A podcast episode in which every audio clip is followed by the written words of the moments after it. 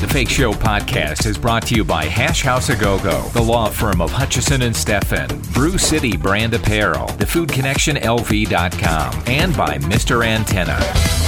It's The Fake Show with Jim Tofte. Welcome to The Fake Show. Evan Peters is a very busy young actor who has done a ton of great work. You may know him as Quicksilver in the latest batch of X Men films, and as a matter of fact, there is a new X Men movie on the horizon. You may also know Evan from the different crazy roles that he has played on the FX anthology series American Horror Story. Now he is in this brand new, true to life heist film called American Animals. Please welcome Evan Peters to the Fake Show. Hey, Jim. Hey, Evan, how's it going? Good, man. How you doing? Great. Thank you for joining me, and congratulations on uh, the, your new film. It really is getting a lot of great buzz, isn't it? Thank you. Yeah, yeah. The people seem to be enjoying it, so that's. Uh, I mean, that's incredible. What more can you, what more can you ask for? Yeah, one of the first places I go to is Rotten Tomatoes, which gives it rave reviews, and one of the Yeah. One of the reviewers says a great narrative drama wherein beats the heart of a documentary. I think that is awesome. Yeah, it is. I mean, it's it's that's what's so interesting about the film is that it's sort of a new way of telling a true crime story. Um, I mean, you've seen it on TV before, where, where they have the documentary and then they cut back to you know some reenactment of it. But this is sort of you know making the reenactment a, a, a narrative film in a way, and then sort of cutting back to the documentary side of it to give it uh, gravity and truth, and uh, to sort of debunk any questions you have about it being Hollywooded or or or embellished. So the timeline, Bart Layton, who wrote and directed, did he shoot the documentary parts first and then show you guys what he had done there, so you had a feeling for the character, for the guys you were playing? He did actually. He uh, the draft that I saw was actually the second draft because he he wrote a first draft which had the uh, the guys narrating from letters that they'd written to him, um, and then uh, when he vi- he videoed them and, and actually shot the documentary side of it, they didn't say at all what he had written in the first draft. So he had to go back to the financiers and everybody and say, "Look, I got to rewrite this uh, based off of what they actually said." And uh, the draft that I saw, uh, you know, actually had what they said. And I, I was curious. I was like, how the hell are you going to get them to say all this stuff? And he goes, oh, well, we already shot it. It's all good.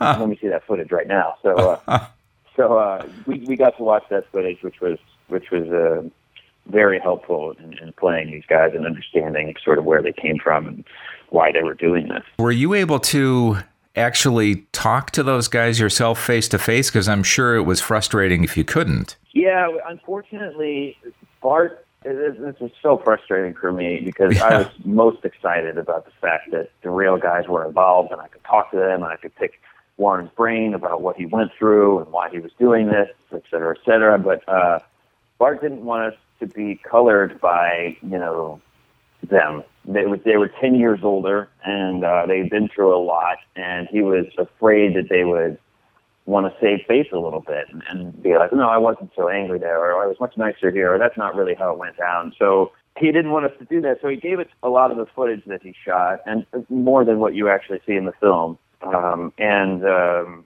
you know that was very helpful. And then also, I was so furious about the whole thing that I broke the rules and found Warren through Twitter and tried to uh, have an email correspondence with him and Skype with him and try to, you know, kind of channeling him. Uh, already. So uh, uh, but unfortunately, Bart cut that off as well. So uh, I, I wasn't able to talk to him as much as I would have liked to. But there was enough there to sort of start, uh, you know, the, the the the skeleton of you know the character, and then uh, you know the, the whole.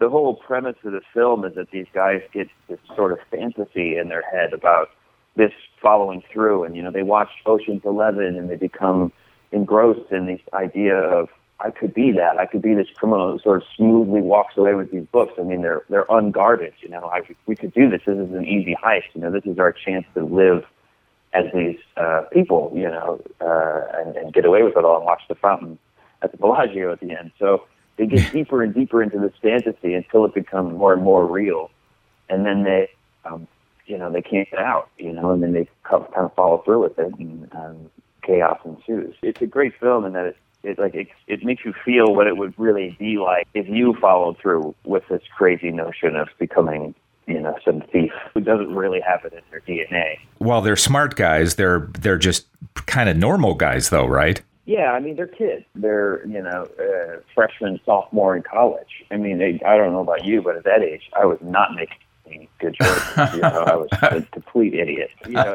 it's, it's sort of sad to me in a way. You know, like like uh, watching them go through with this. You know, you're you're, you're scratching your head and you you want to throw them against the wall and go, "What the hell is wrong with you?" Like, wake up, you know. But uh, but at the same time, you're rooting for them and you you want to see it all kind of unfold. I think I first became aware of you. I've seen you in various things through the years. I think the first time I saw you was on that series Invasion, which I thought was pretty cool. Yeah, thanks. Uh, that was uh, I like that that series. That was a great premise. I, I wish it didn't get canceled. Right. but right. Uh, it was a good it was a good premise, Invasion of the Body Snatchers, essentially. Then you become part of Ryan Murphy's company of players in American Horror. He's one of those guys, isn't he? When when he calls, you say yes without even reading a script. Yes, he is, and it's scary. I, I don't know what is going on. Like, I, I, and I keep doing it. Uh, right. Why do I keep doing this to myself? Because it's it's crazy some of the stuff that you have to do. I mean, especially on American Horror Story. So you're you're like, you know, he calls you. He's like, "Do you want to be a part of this next season?" I'm like, "Yes, absolutely." and then I get on the phone up. I'm like, "Why did I do that? I did it again. No."